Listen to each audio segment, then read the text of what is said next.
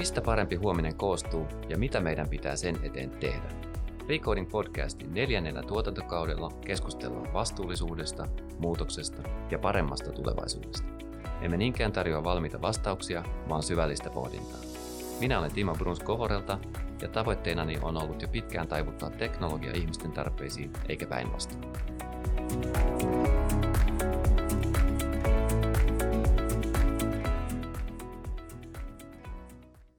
Tervetuloa kuuntelemaan Recoding podcastia. Tällä kertaa aiheena on kiertotalous ja viheliäisten ongelmien ratkaiseminen ja mitä ne itse asiassa vaativat.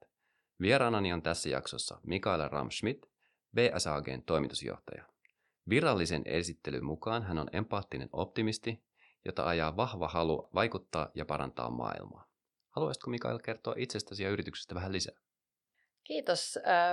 Joo, toi onkin hyvä kuvaus itsestäni. Näin mä ajattelinkin, että yhteiskunnallinen työ tai yhteiskunnan erilaiset ongelmat on mun iso moottori elämässä ja se on aina kiinnostanut. Mä oon siis tosiaan Voltixi Action Groupin toimitusjohtaja parhaillaan. Ennen sitä mä oon puuhannut aika paljon vastuullisen liiketoiminnan parissa. Se on mun iso, elämäni iso intohimo auttaa yrityksiä tekemään hyvää liiketoimintaa tekemällä liiketoiminnalla hyvää. Näin mä yleensä yritän sanoa, että mä haluan kääntää nämä asiat myös positiiviseksi, että vastuullinen liiketoiminta on, on tosi hieno juttu. Ja tota, taustaltani mä olen itse juristi, mutta tota, mä oon omasta mielestäni ottanut sen juristihatun pois päästä jo, jo jonkun aikaa sitten. PSAG on viralliselta nimeltään Elävä Itämerisäätiö. Me ollaan 12 vuotta vanha säätiö tällä hetkellä ja meidän ää, missio on palauttaa Itämeren ekologinen tasapaino muuttuvissa ilmastooloissa. Ja tästä mä voisin sen verran sanoa, että rehevöityminen on tietysti se, mikä meille tulee ensimmäisenä mieleen Itämerestä, mutta, mutta tota, ilmastonmuutos on ihan yhtä iso uhka Itämerelle ja sen takia me ollaan siis tuohon meidän missioon niin kuin lisätty tämä ilmastonmuutos myös, että asioita pitää katsoa monesta eri näkökulmasta. Ennen kuin mennään itse päivän aiheeseen ja teemaan, niin kertoisitko vielä lyhyesti, mitä tällä hetkellä sun arkeen kuuluu? Joo, se onkin hyvä kysymys, kun meillä varmaan monella meistä on se arki aika paljon muuttunut. Meillä BSAGessa itse asiassa kyllä toiminta on pystytty pyörittämään aika hyvin ihan alu, niin kuin koko tämän korona-ajankin aikana, että me ollaan hyvin aktiivinen, tämmöinen nimikin sanoo Action Group, niin, niin kovasti meillä on toimintaa tällä hetkellä eri puolilla ja tota, ihan hyvää. Mä sanoisin, että varmaan kaiken tämän kurjuuden keskellä niin me jopa nähdään, että meidän työ on vielä entistä merkityksellisempää tällä hetkellä, että, että koronapandemia ehkä toi esiin sen myös siellä taustalla vaikuttavien isojen haasteiden, ilmastonmuutoksen ja biodiversiteettikadon merkityksen kaikelle elämälle. Ja, ja se mun mielestä näkyy myös ihmisten tavassa ajatella. Ja, ja sehän vaan lisää vettä myllyyn meillä, että sitten tehdään entistä isommalla vaihteella tätä meidän työtä.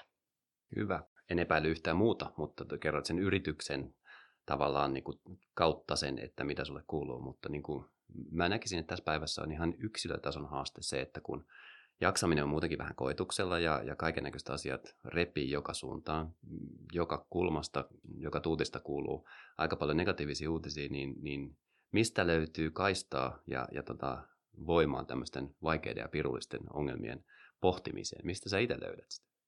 Joo, toi onkin aika iso kysymys. Mä voisin puhua siitä aika paljon pidempään, mutta yritän nyt kiteyttää tähän lyhyesti. Tota, joo, kyllä me varmasti jokainen meistä varmaan kamppailee sen kanssa, että tulee semmoisia päiviä, että voi vitsi, mitenköhän tästä nyt pääsee käyntiin ja onko täällä mitään merkitystä, mitä mä teen. Ja kyllähän tämä koko pandemiatilanne aiheuttaa sen, että esimerkiksi työssä jaksaminen on entistä isompi kysymys ja siihen täytyy kiinnittää enemmän huomiota. Mä oon itse yrittänyt taklata sitä sitä kautta, että, että pyrin pitämään siis niin kuin taukoja. Se on aika vaikeaa itse asiassa etätyöpäivänä, että yhtäkkiä huomaa istuneensa siinä tuolissa kahdeksan tuntia. Niin kuin pitää niitä semmoisia hetkiä, jolloin vaan hengittää ja, ja tota, äh, syödä hyvin. Se on esimerkiksi asia, joka mun pitää ihan erikseen laittaa kalenteriin, että syö lounas.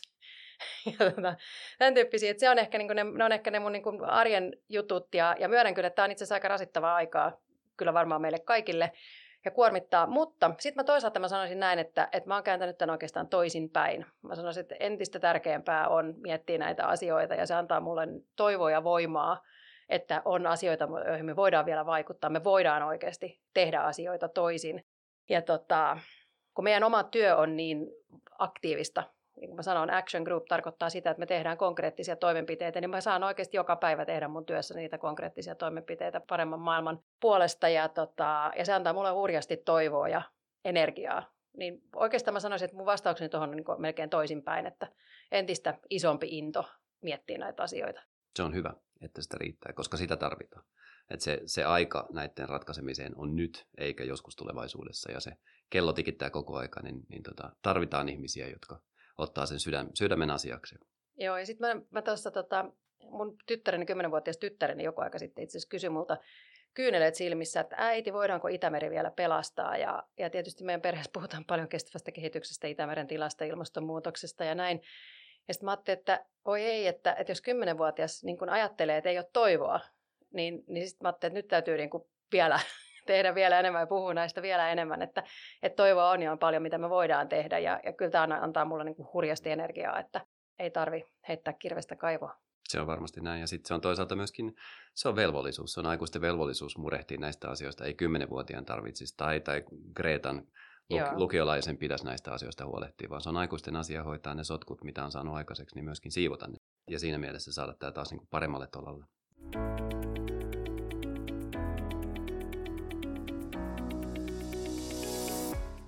Jutellaan seuraavaksi vähän siitä, millä näitä tämmöisiä asioita ehkä pystyy ratkomaan, tai, tai ensin pohtimaan ja sitten ratkomaan, mutta tota, jos mietitään vähän, että mitä se vaatii, niin nämä on kuitenkin semmoisia asioita, jotka vaatii yhteistyötä kaiken näköisten rajojen yli, maan rajojen, puoluerajojen, mielipiderajojen, niin mikä sun mielestä tai mitkä sun mielestä on edellytyksiä siihen, että yleensä tämmöisiä pysyviä muutoksia voitaisiin lähteä toteuttamaan?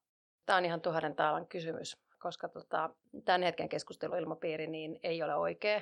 Mä en usko, että niin kuin tämän tyyppisellä asennoitumisella niin me ei ratkaista näitä niin nopeasti kuin meidän pitäisi. Mä en sano, että se olisi mahdotonta, mutta, tota, mutta mä uskon, että meillä on niin kuin toinen tie, joka on itse asiassa paljon kivempikin sitä paitsi. Ja, ja tämä konkretisoituu tosi vahvasti mun omassa työssä. Mä näen tämän joka päivä, että miten asioita voi viedä eteenpäin ja miten niitä ehkä ei kannata viedä eteenpäin. Että Mä sanoisin, että meidän pitäisi kaikkien aloittaa siitä, että me määritellään meidän keskustelukulttuuri ihan uusiksi. Miten me puhutaan toisillemme, oli se sitten tuolla Twitterissä, taikka ruokapöydän ääressä, taikka työpaikalla, asiakkaan kanssa, sidosryhmien kanssa. Että et tämä on ihan niin kuin, pitäisi miettiä ihan uudestaan niin kuin ne sanat, mitä me käytetään ja se asenne, jota me, jolla me, me lähestytään asioita. Että mä itse ajattelen hirveän paljon näin, että me ollaan kaikki ihmisiä. Ei me olla mitään organisaatioita, vaan siis organisaatioissa on ihmisiä töissä ja, ja meillä jokaisella ihmisellä on omat tarpeemme ja me halutaan tehdä hyvää. Lähtökohtaisestihan esimerkiksi se, että, että joku toiminta vaikka pilaa ympäristöä, niin mä en suostu niin kuin ajattelemaan, että joku tekisi sitä tahallaan. niin oikeastaan ihan lähtee siitä, että mitä niin kuin ihmisyys on, mitä me ihmisinä tarvitaan. Ja, ja tota, me ollaan tietysti tämän saman systeemin vankeja kaikki.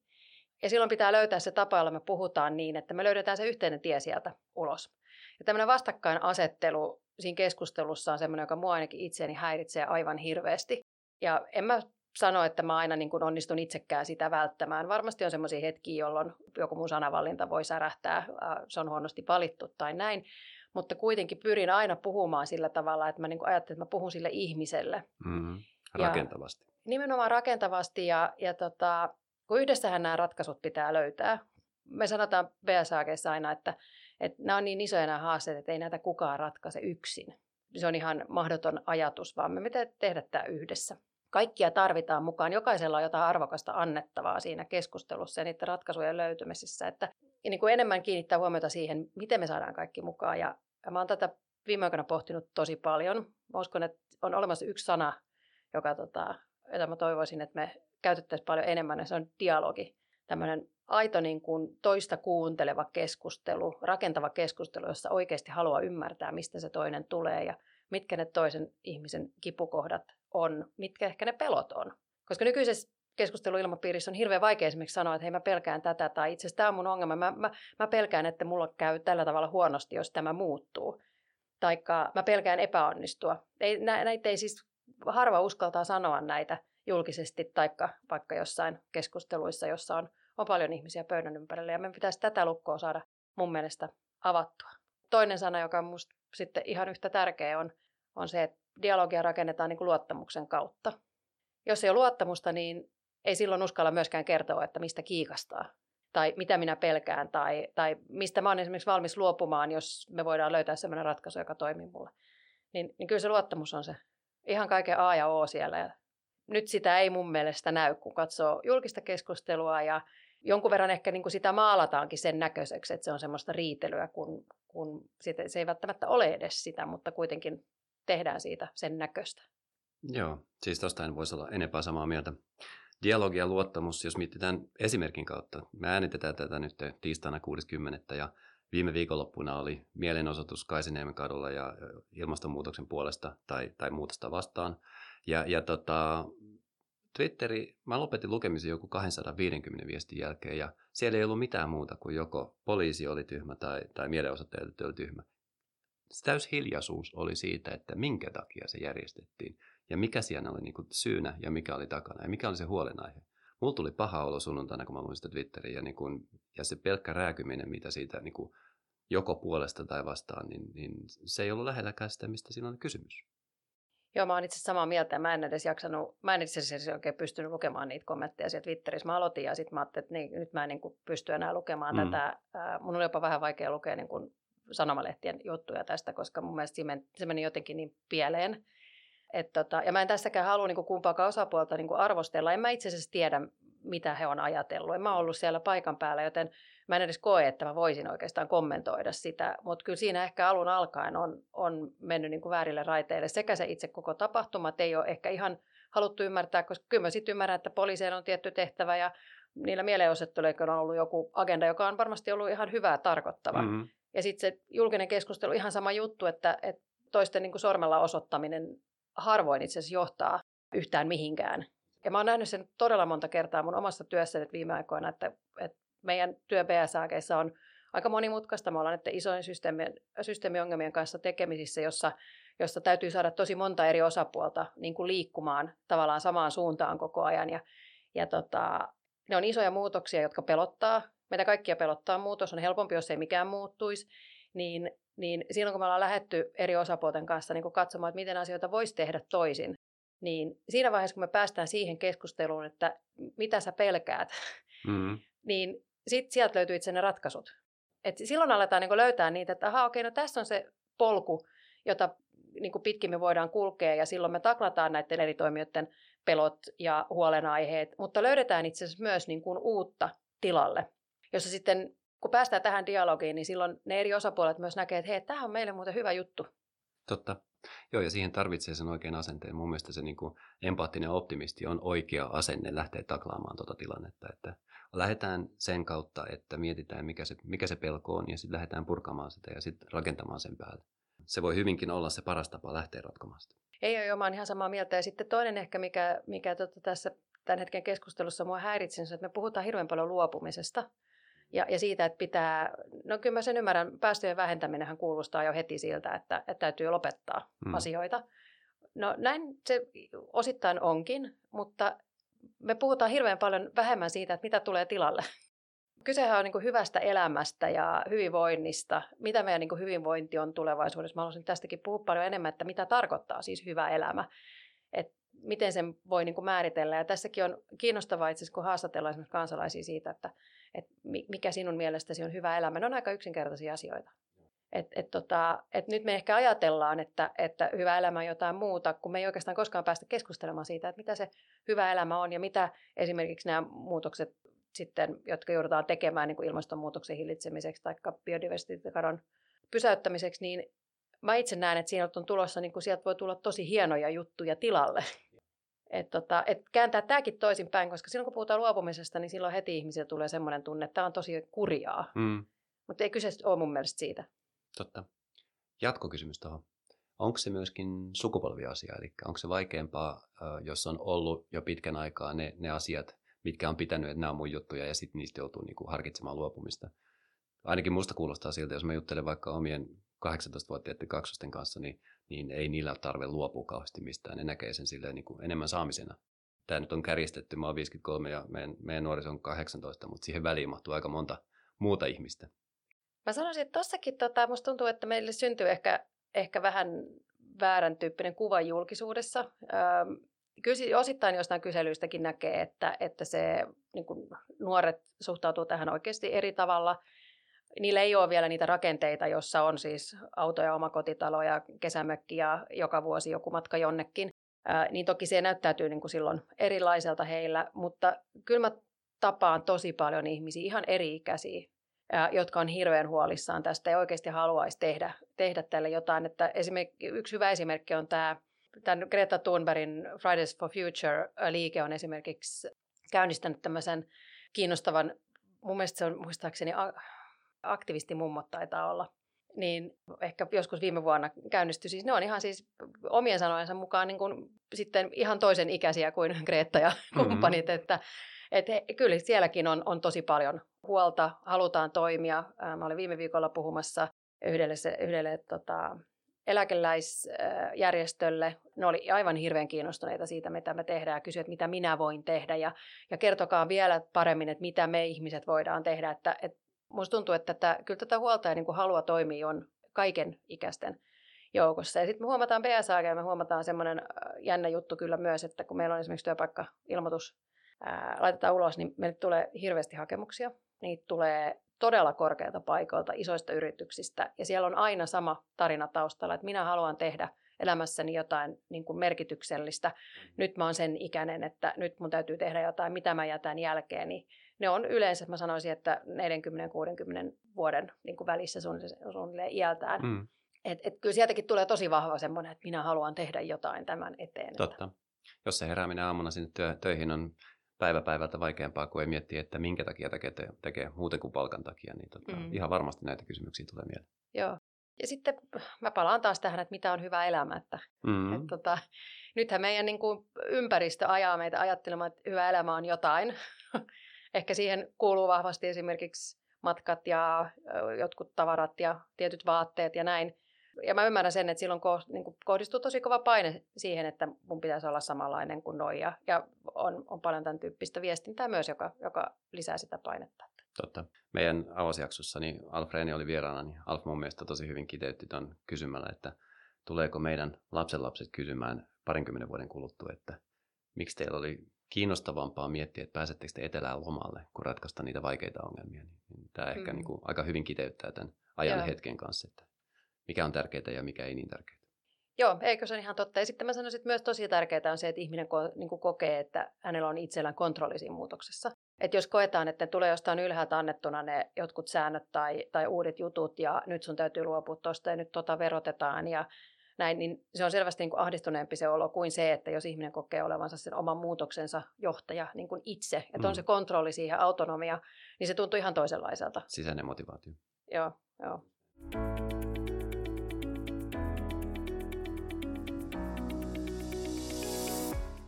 Mennäänkö juttelemaan Itämerestä hetkeksi? Se on Joo, mielellä. se on kuitenkin vähän niin kuin mitä te teette. Niin tota, sehän on suuri huolenaihe ollut jo pitkään. Ja osalle me ei voida yhtään mitään. Maantieteellinen sijainti. Me ollaan, niin kuin, Tanskan salmi on hyvin kapea ja, ja tota, vesi vaihtuu eri tavalla kuin valtameressä tai vapaassa meressä. Mutta silti on paljon asioita, mihin me voidaan itse vaikuttaa. Miten, mikä on tämänhetkinen tilanne? Miten sä näet sen? Tämä on, tämä on myös tosi kiinnostava kysymys, koska siis hirveän usein, kun puhutaan Itämerestä, niin se ensimmäinen ajatus ihmisillä on sinilevä. Että se on, että se on niin kuin likasta ja se haisee ja toisaalta ihmiset kokee Itämeren tosi vahvasti eri puolilla Suomea. Että se ei ole edes pelkästään rannikolla, vaan kyllä niin kuin varmaan jokaisella suomalaisella on jonkinlainen suhde Itämereen. Se on saanut viime aikoina mun mielestä ehkä turhan paljon niin kuin negatiivista uutisointia, että, että kesällä esimerkiksi mulla oli välillä sellainen tunne, että on ihan lannistavaa, kun mä luen vaan siitä, että voi ei, että nyt on se ja se ongelma siellä ja täällä. Se on totta, Itämeri on huonossa tilassa. Ei sitä voi niin kuin kiistää. Sen takia mekin tehdään tätä työtä. Että meidän päämäärähän on tehdä itsemme työttömäksi, mutta vielä ei ole se tilanne, että BSAG voisi lopettaa niin kuin työnsä. Mutta toisaalta sitä voi myös katsoa siitä näkökulmasta, että tosi paljon on jo tehty. Että, että kyllä meillä on, on paljon muutoksia, niin kuin ihan hyviäkin muutoksia saatu aikaiseksi. Ihan konkreettinen esimerkki on esimerkiksi silakka. Siitä ei ole hirveästi aikaa, kun silakka ei pitänyt syödä ollenkaan, koska se oli niin täynnä myrkkyjä. Se on ihan totta. Ja nyt itse asiassa on tilanne muuttunut sillä tavalla, että silakka on mitä parasta ruokaa. Et tota, et se on ihan, kyllä näitä niin kuin tapahtuu. Näkee myös esimerkiksi Itämeren tämän vedenalaisen meriluonnon osalta näkee niin kuin oikeasti tervehtymistä. Just oliko viime viikolla luin juttua siitä, että kuinka tämmöiset meriajokasniityt oli, oli jossain Tammisaaren edustalla muistaakseni lähtenyt hienosti käyntiin, kun niitä oli, oli istutettu alueelle, jossa ne oli hävinnyt ja näin. Että, että tosi paljon on saatu aikaiseksi. Sitten voi myös kysyä, että miltä se tilanne näyttäisi, jos meiltä olisi tehty kaikki näitä toimenpiteitä. Että se olisi todennäköisesti pahempi. Että kyllähän tämä on tietysti kujajuoksua niin kuin ajankin kanssa sillä tavalla, että, että osittain se työ, mitä me tehdään, niin se oikeastaan vaan ö, ehkä ylläpitää tilaa niin, ettei se huonone niin nopeasti kuin se huononisi muuten. Mutta kyllä siis parannuksia on saatu myös paljon aikaiseksi että, ja paljon on vielä tehtävissä myös. Hyvä. Tota, siihen liittyen, ihan oikeassa olet, että se, niin kuin, se ei ole mitenkään sinilevä aihe sinänsä, mutta puhutaan hiilinieluista. Ja kun puhutaan hiilinieluista, niin aika moni ihminen yhdistää se välittömästi, että no, metsä tai, tai joku puusto tai joku, joka kasvaa metsässä, niin, niin toimii hiilinieluna. Mutta tota, te olette ottanut, ottanut ehkä vähän erilaisen ää, otteen siihen. Haluaisitko kertoa siitä lisää? Joo, tämä on hyvä kysymys sen takia, että me saadaan tosi usein kysymys siitä, että mitä te teette siellä maalla, kun te olette Itämeri-säätiö, että, että me ei oikein ymmärretä. No fakta on se, että, että tota, tietysti maataloudella on edelleenkin ä, iso merkitys Itämere, Itämerelle, ja tota, mutta toisaalta me ollaan tämäkin katsottu toisesta näkökulmasta. Ä, tässä on kyse ratkaisujen haka, hakemisesta, ratkaisuhakuisuudesta. Niin kuin mä sanoin, rehevöityminen ilmastonmuutos on ne Itämeren isot haasteet. Ja tota, sitten myös luonnon monimuotoisuuden katoon on kolmas iso haaste. Nämä itse asiassa kytkeytyy kaikki yhteen. Voisi ajatella, että se lannistaa, kun että oi ei, että nämä kaikki kolme isoa asiaa, niin mitäs me nyt tässä tehdään, ja voi ei, että viljelijällekin itse asiassa niin menee taloudellisesti tosi huonosti. Mutta tota, kun näitä alkaa tarkastelee vähän tarkemmin ja lähestyy niitä ratkaisuhakuisesti, niin huomaa, että kun nämä kaikki haasteet kytkeytyy yhteen, niin itse asiassa ratkaisutkin kytkeytyy yhteen. Silloin me päästään sinne pellolle ja hiiliviljelyyn. Kun päästöjen vähentäminen pelkästään ei riitä, sitäkin täytyy tehdä tosi tosi kunnianhimoisesti. Sen lisäksi meidän täytyy saada hiilidioksidia pois ilmakehästä. Meidän täytyy pitää ravinteet maassa, meidän täytyy vahvistaa biodiversiteettiä ja mielellään myös pitää elinvoimainen ruoantuotanto Suomessa, mikä on mulla ainakin henkilökohtaisesti tosi tärkeää. Niin kun katsotaan hiilinieluja ja maaperän hiilinielua pellolla, niin me pystytään taklaamaan kaikkia näitä haasteita yhtä aikaa. Ja siinä tullaan meidän Carbon Action-alustaan, jossa me nimenomaan nyt tehdään tätä ja haetaan sitä, että miten maaperä viljellään niin, että, että me voidaan sitoa hiiltä, me voidaan sitoa ravinteita maaperään, me vahvistetaan biodiversiteettiä ja sitten vielä sitä paitsi parannetaan viljelyn edellytyksiä sitä kautta, että sadot paranee ja viljelijän niin sanottu resilienssi ilmastonmuutosta vastaan paranee. Tämä kaikki yhdistyy tässä hiiliviljelyssä. Aika makeen monimuotoinen ratkaisu. Ja nimenomaan ratkaisu, nimenomaan tekemistä eikä sen puhumisesta, koska siitähän tuossa on kyse, että nyt kaivataan kivasti niitä tekoja, eikä vaan keskustelua siitä, että mitä pitäisi tehdä. Kun aika on käymässä vähin ja no, vähin ja vähin, mutta joka tapauksessa niin nyt, nyt niin kuin sillä muutoksella alkaa olla kiire. Et se ei ole pelkästään Greta, joka huutaa sen perään, vaan, vaan ihan kaikki tiedemiehet maailmassa on yhtä mieltä siitä, että oli se laskutapa mikä tahansa, niin joka tapauksessa me ollaan myöhässä me, oltais, me ei olisi pitänyt lähteä korjaamaan niitä asioita paljon aikaisemmin, se olisi ollut helpompaa. Joo, se on ihan totta ja YK arvioi, että meillä on noin 60 satoa jäljellä globaalisti meidän pelloilla. Se on aika karmea luku mun mielestä, mutta tota, 60. 60 satoa jäljellä jo keskimäärin globaalisti. Sitten voi miettiä, että miten me tuotetaan ruokaa, jos emme saada tätä muutosta pysäytettyä. Aivan. Ja tota, siis meillä maaperä köyhtyy tällä hetkellä meidän ruokajärjestelmä toimii sillä tavalla, että maaperä köyhtyy liikaa ja tämä pitää pysäyttää. Ja tässä taas, niin kuin mä sanoin, että sit kun lähdetään niin kuin katsomaan, että missä ne kipupisteet esimerkiksi on, niin sitten löydetään ratkaisuja, jotka sitä paitsi on hirveän positiivisia. Että meidän tässä Carbon Action-hankkeessa, niin, niin meillä on esimerkiksi tällä hetkellä sata pilottiviljelijää, jotka kokeilee tällä hetkellä niitä menetelmiä pellolla, jotka sitoo hiiltä, sitoo ravinteita, vahvistaa sitä biodiversiteettiä – ja sitten he myös itse näkee omin silmin, että sadot paranee. Esimerkiksi viime talvena, kun oli sateinen talvi, niin he näki ihan omin silmin, että pelto voi paremmin, kun sitä on niin sanotusti hiiliviljelty. Puhutaan myös uudistavasta maanviljelystä. Se on ehkä vielä niin kuin kuvaavampi sana, koska nyt me lähdetään niin korjaamaan rikkimennyttä. Ja tämä on ehkä nyt, palataan melkein ihan siihen ensimmäiseen kysymykseen, että mistä mä saan sen niin kuin energian tähän. Että mä saan sen tästä itse asiassa. Että mä näen, että me voidaan niin kuin uudistaa, me voidaan rakentaa uutta. Että niin kuin sanon, tämä päästöjen vähentämis retoriikka on niin kuin Se on haastava siksi, että, että se helposti niin kuin lannistaa ja se tuntuu vaan luopumiselta. Mutta itse asiassa kun me valjastetaan luonnon oma teknologia, siis siitähän on kyse oikeastaan, luonnon teknologia, joka oikeasti osaa tämän hoitaa. Me valjastetaan se meidän käyttöön tällä tavalla, niin, niin me korjataan sitä köyhtynyttä maaperää ää, ja samalla itse asiassa myös vahvistetaan meidän ruoantuotantoa, otetaan sitä hiilidioksidia pois sieltä ilmakehästä ja vähennetään tai pidetään ravinteet maassa oikeastaan. Ja, ja tämä on niin kuin luonnon toimintaa parhaimmillaan. Me ei vaan pidä hirveästi sörkkiä sitä, että antaa niin kuin luonnon hoitaa se. Ja tämä on mun mielestä tosi voimaannuttavaa, että kun mä näen sen ja nämä meidän viljelijätkin näkee sen, jotka on tässä Carbon Actionissa. Meillä on myös äh, noin kymmenen yritystä tällä alustalla tällä hetkellä mukana. Ne näkee sen ihan sen saman muutoksen. Ja, ja tämä on tosi positiivinen, että kun kysytäänkin meidän niin kuin, kumppaneilta tällä alustalla, että, että onko tämä, niin kuin, miten, tämä, miten te koette tämän, tämän työn Carbon Action alustalla, niin se on tosi voimaanottavaa, tosi energisoivaa, koska se on positiivista. Aivan. Et me lähdetään niin rakentaa uutta ja, ja, tota, ja meillä on itse asiassa tällä hetkellä jopa semmoinen ongelma, positiivinen ongelma, että esimerkiksi viljelijäpuolella niin olisi enemmän kysyntää kuin mitä me edes ehditään oikein tällä hetkellä tarjoamaan, että et, tota, tämä etenee niin nopeasti, wow. tämä, tämä muutos, että et, tota, ja mä sanoisin, että tämä on ainutlaatuista, että, että viljelijät haluavat tulla mukaan ympäristötyöhön tällä tavalla, mutta he kokee sen ihan hirveän merkitykselliseksi. Mennään itse asiassa tosi vahvasti niin kuin sinne viljelijän ihan perusarvoihin. He kokee sen hirveän mielekkääksi, että sit kun he pääsevät tähän kiinni ja näkee, että mistä tässä on kyse, niin haastatteluissakin he kertoo, että, että on tosi merkityksellistä, että tavallaan vähän palataan juurillemme ja nyt ne niin kuin tekee sitä, mitä ne haluaa tehdä. Että viljelijälle hyvä maaperä, kestävä maaperä on ihan semmoinen niin kunnia-asia – että, että se pysyy hyvässä kunnossa. Niin kuin mä sanoin, kukaan ei tahallaan tehnyt pahaa, vaan tässä on ollut siis semmoinen järjestelmä taustalla, joka on vain johtanut siihen, että maaperä on köyhtynyt. Me ei ole ehkä aikaisemmin tajuttu sitä. Nyt siihen on niin herätty isosti. Niin, niin nyt sitten me tarjotaan työkaluja siihen, että miten se voidaan tehdä toisin. Mm-hmm. Ja se otetaan tosi positiivisesti vastaan.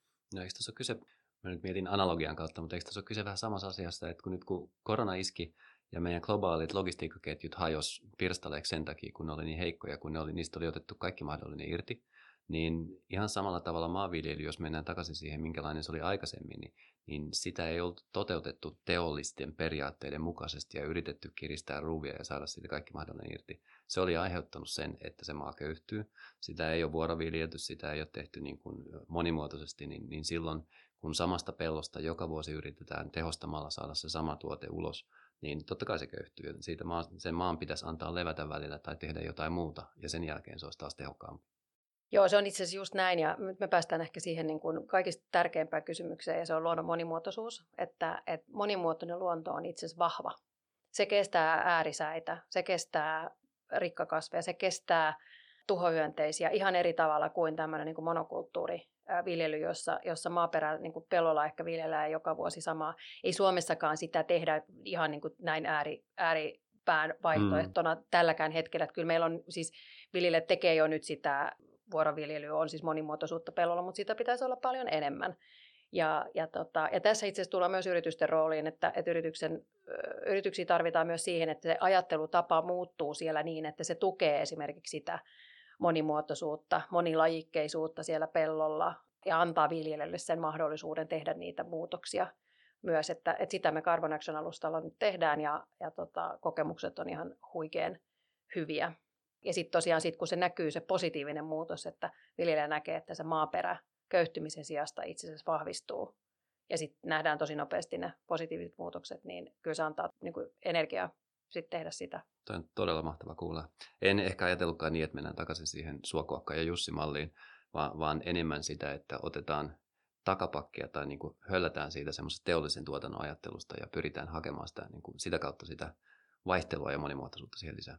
Joo, ja toi on itse asiassa tosi tärkeä. Mä sanoisin, että toi on vielä semmoinen aihe, joka kannattaa ajatella vielä laajemmin kuin pelkästään ruoantuotanto. Että se näkyy pellolla tosi hyvin, että, että yritetään silloin, kun teho viljellään tavallaan, niin, niin kaikki tehot irti mutta tähän koskee niin kaikkea muutakin toimintaa, joka nyt näkyy näissä, esimerkiksi näissä toimitusketjuissa, jotka meni rikki koronan takia, niin siellä ei ollut sitä resilienssiä lainkaan. Siellä ei ollut niin kuin sitä vastustuskykyä yksinkertaisesti, että, mm. että se on viritetty niin äärimmilleen, että, että se ei siedä tämmöistä, ei ole mitään joustoa. Ja tota, me päästään itse monimuotoisuuteen. Se ei ole ehkä luonnon monimuotoisuutta, kun me puhutaan niin kuin logistiikkaketjuista, mutta se on monimuotoisuutta myös, että on, on monipuolista tekemistä. Me kaikki osataan tehdä vähän äh, monia asioita. Et jos me erikoistutaan liikaa, niin se ei äärimmille vietynä ole ehkä se paras tapa toimia, koska sitten tulee joku pandemia. Eihän tämä on varmasti meidän viimeinen, näitä tulee lisää. Että meillä tulee jotain muita shokkeja ja sitten me ihmetellään taas, että oho, miten tässä nyt näin kävi. Että sinne pitäisi rakentaa enemmän joustoa. Et mä oon puhunut itse asiassa näennäistehokkuudesta.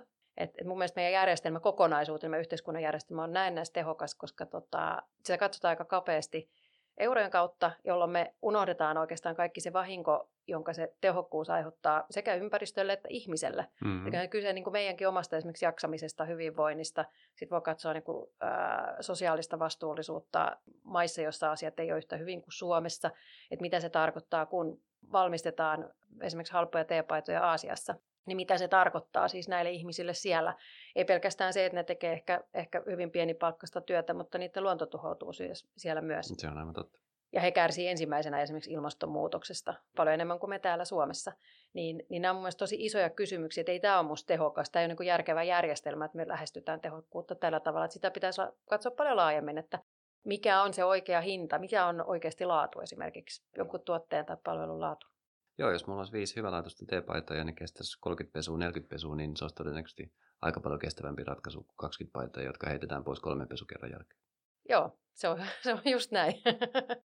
tota, mutta sen lisäksi vielä, niin, niin jos mietitään, ollaan, ollaan rehellisiä itsellemme, niin kyllä Eurooppa on myöskin siirtänyt tämän ongelman pois omalta, omalta, omalta tontiltaan. Et se, että me ollaan siirrytty globaaliin tuotantoon, niin on aiheuttanut sen, että tuotantolaitokset saastuttaa ja, ja aiheuttaa ongelmia jossain muualla kuin meidän etupihalla näin se on, mutta viime kädessä kyllähän ne sitten lopulta tulee niin kuin meidänkin tontille, että, että ilmastonmuutoshan on, se ei tunne niin kuin valtion rajoja, että, että tota, ja itse asiassa luonnon köyhtyminen maapallon toisella puolella vaikuttaa myös meihin, kyllä, koska, kyllä.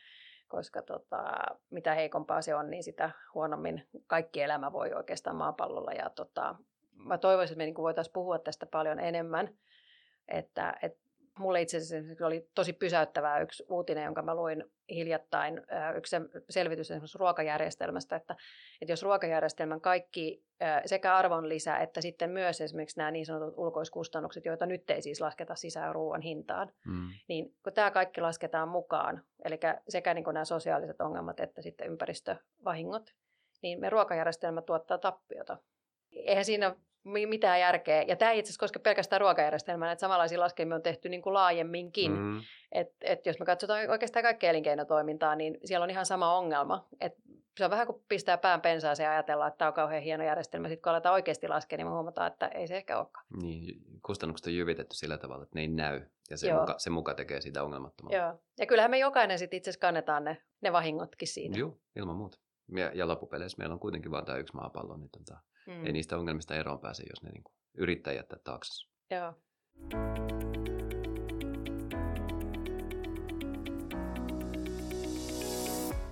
Hei, meillä on aika melkein lopussa, mutta pakko kysyä näin, näin Goforen perspektiivistä, niin näetkö, että näihin voisi löytää vastauksia tai niin kuin yrittää ratkoa digitaalisuuden keinoin? Joo, ilman muuta. Mä oon itse tosi iloinen, että te olette tulleet mukaan meidän Carbon Action alustalle myös. Sieltä puuttuukin juuri tämä palanen. Ja tota, aivan loistava lisä tosi monella tavalla. Mulla on itsellä taustaa teknologiateollisuudessa. Mä olin viisi vuotta teknologiateollisuudessa, joten silloin mä pääsin aika hyvin tutustumaan niin kuin teidänkin toimialaan ja näin sen digitalisaation voiman ja tutustuin myös niin kuin suomalaisiin oikeasti todella hienoihin yrityksiin, joista te olitte esimerkiksi silloin yksi ja se jäi silloin jo, jo vähän sillä niin kuin mieleen, että, että, niin, että tämä, oli, tämä oli yksi näistä niin kuin ihan huippuyrityksistä, joten mä olen ollut tosi iloinen, että te olette nyt mukana. Ja digitalisaatio on Tätä on ehkä vaikea kuvailla, koska digitalisaatio on tietysti vähän semmoinen hyhmäinen palikka, no, no mitä se tarkoittaa. Mm-hmm. Meidän tapauksessa, kun puhutaan esimerkiksi maaperän hiilen sidonnasta ja hiiliviljelystä, uudistavasta maanviljelystä tai uudistavasta ruokajärjestelmästä, mä oikeastaan haluaisin puhua vielä laajemmin. Että se on se koko järjestelmä rakennetaan sillä tavalla, että se uudistaa sitä toimintaa. Niin tiedolla on ihan uskomattoman tärkeä merkitys. Meillä on Carbonaksen alustalla iso tutkimuspanostus. Siellä on, on kymmeniä kymmeniä tutkijoita, jotka nyt tutkii yhdessä viljelijöiden ja yritysten kanssa sitä, että miten nämä asiat, niin kuin mitä me tarvitaan lisää tietoa esimerkiksi hiilensidonnan niin kuin mittaamisesta, verifioinnista. Mutta sittenhän tarvitaan siihen joku väliin tavallaan sanottamaan se tutkimus näille kaikille, mm-hmm. jotka tarvitsevat sitä tietoa. Et se ei tapahdu niin, että me luetaan joku tieteellinen artikkeli, no niin nyt mä ymmärsin tämän. ei meillä olisi aikaa lukea niitä tieteellisiä artikkeleita taikka muutenkaan, niin, mm-hmm. niin siihen tarvitaan se palikka niin kuin väliin tutkijoiden, että vaikka viljelijän ja yrityksen väliin, joka auttaa sen kanssa, että sanotetaan tätä hirveän tärkeää tietoa. On tosi tärkeää, että me pohjataan meidän toimenpiteet nimenomaan tieteeseen. Ja tavallaan muuttaa se data semmoiseen muotoon, että se on hyödynnettävissä, helposti käytettävissä. Et mietitään niin kuin vaikka palvelumuotoilun kautta, joka on teillä Goforella iso juttu, että miten se, niin kuin, millä tavalla tämä pitäisi tämä tieto esittää niin, että se on hyödynnettävissä. Meillä on viljelijöillä esimerkiksi hirveä tarve, että ne on todella, siis suomalaiset viljelijät on hirveän kiinnostuneita tutkimuksesta. Se näkyy tosi monesta eri kyselystä esimerkiksi, että niitä oikeasti kiinnostaa. Tällä hetkellä se tieto on hajallaan siellä täällä ja ne joutuu aika monimutkaisiakin kuvioita tekemään, jotta ne saisi sen tiedon sieltä ulos. Niin se, että, että esimerkiksi Gofore kehittäisi semmoisen helpon applikaation, joka sitä voi kutsua vaikka viljelyn toiminnanohjausjärjestelmäksi tai jotain vastaavaa, mm-hmm. jos olisi ne kaikki tiedot kerättynä helposti ymmärrettävässä muodossa ja sitten se viljelijä voisi katsoa, että jaha, että okei, no, nyt mun tilanne näyttää tältä, että nyt kun mä tein nämä toimenpiteet, se vaikutti näin. Niin sä saat sen niin palautteen nopeasti ja ymmärrät, että, että mitä siellä tapahtuu siellä tilalla. Yritykset tarvitsevat tätä samaa tietoa. Tosi kova paine siihen, että asioita tietysti niin kuin mitataan ja tehdään oikein. Mutta siihen tarvitaan se sanottaja siihen väliin. Mä, mä tykkään tuosta termistä sanottaja, se on, se on oikein hyvä. Ja me mielellään otetaan semmoinen rooli. Mä, mä näkisin, että siinä on vielä se toinenkin puoli, eli niin kun se datamäärä tänä päivänä, siitähän ei ole pulaa. Ei ole tieteellisestä julkaisusta, mutta ei ole myöskään siitä dataa sitten, kun aletaan toteuttamaan esimerkiksi tämmöistä maanviljelyn niin seurausjärjestelmää, niin sieltähän nousee dataa joka päivä valtavat määrät, mutta että sen pystytään tuomaan esille niin, että se on merkit, niin kuin, että se ymmärretään ihmismielellä ja että siinä pystytään tekemään toimenpiteitä, niin, niin se on se toinen ehkä keskeinen rooli, missä digitalisaatio voi auttaa, että pystytään tuomaan se oikea tieto oikea-aikaisesti niin, että siitä on oikeasti hyötyä. Joo, se on totta. siis tässä järjestelmässä liikkuu hirveästi tietoa, jolla on tosi paljon arvoa myös sen järjestelmän muille toimijoille. Et mm. Esimerkiksi se, mitä siellä tilalla tapahtuu, niin se on tosi arvokasta tietoa. Voi olla vaikka pankille taikka sille elintarviketeollisuuden yritykselle, koska ne tarvitsevat sitä tietoa siihen oman toimintansa vaikka parantamiseen, taikka, taikka sitten puhutaan vaikka kaupasta, joka haluaa kertoa kuluttajalle tuotteiden niin kuin vaikka ympäristöjalanjäljestä. Ja sitten voidaan ajatella toisinpäin. Viljelijät esimerkiksi on hirveän kiinnostuneet siitä, mitä kuluttajat haluaa. Niitä kiinnostaa todella paljon. Eihän ne halua myydä sellaista, joka ei kiinnosta, vaan siis se, nehän haluaa, että, että ne tekee sitä, mitä kuluttajat toivoo. Niin sitten se on niin kuin toiseen suuntaan. Sitten meillä on meidän päätöksentekojärjestelmässä on ihan valtava määrä tietoa, joka liikkuu. Niin just tämän saaminen hyötykäyttöön on kyllä mun mielestä, niin kuin se on se teidän rooli. Ei ihan pieni rooli, mutta kyllä te siinä Haaste pystytte. otettu vastaan. Joo. Tämä on ollut erinomainen keskustelu. Kiitos siitä. Mitä sä haluaisit jättää meille kuulijoille viimeiseksi ajatukseksi tästä? Kiitos, että pyysitte mut mukaan. Tämä oli tosi, tosi kiva keskustelu. No ehkä se ajatus, jonka mä haluan jättää teille, on, on se, että kaikki tarvitaan ja me voidaan kaikki tehdä jotain sen eteen, että, että me pysäytetään nämä meidän isot ympäristöhaasteet, ilmastonmuutos, biodiversiteettikato. Jokaista tarvitaan, kaikki voi tehdä jotain. Ja sitten kun kaikki tekee jotain, niin sitten itse syntyy tosi mullistavia uusia juttuja. Isoja muutoksia tapahtuu silloin, kun isot massat tulee mukaan. Niin ehkä tämä on se ajatus. Siihen on hyvä lopettaa. Kiitos. Kiitos.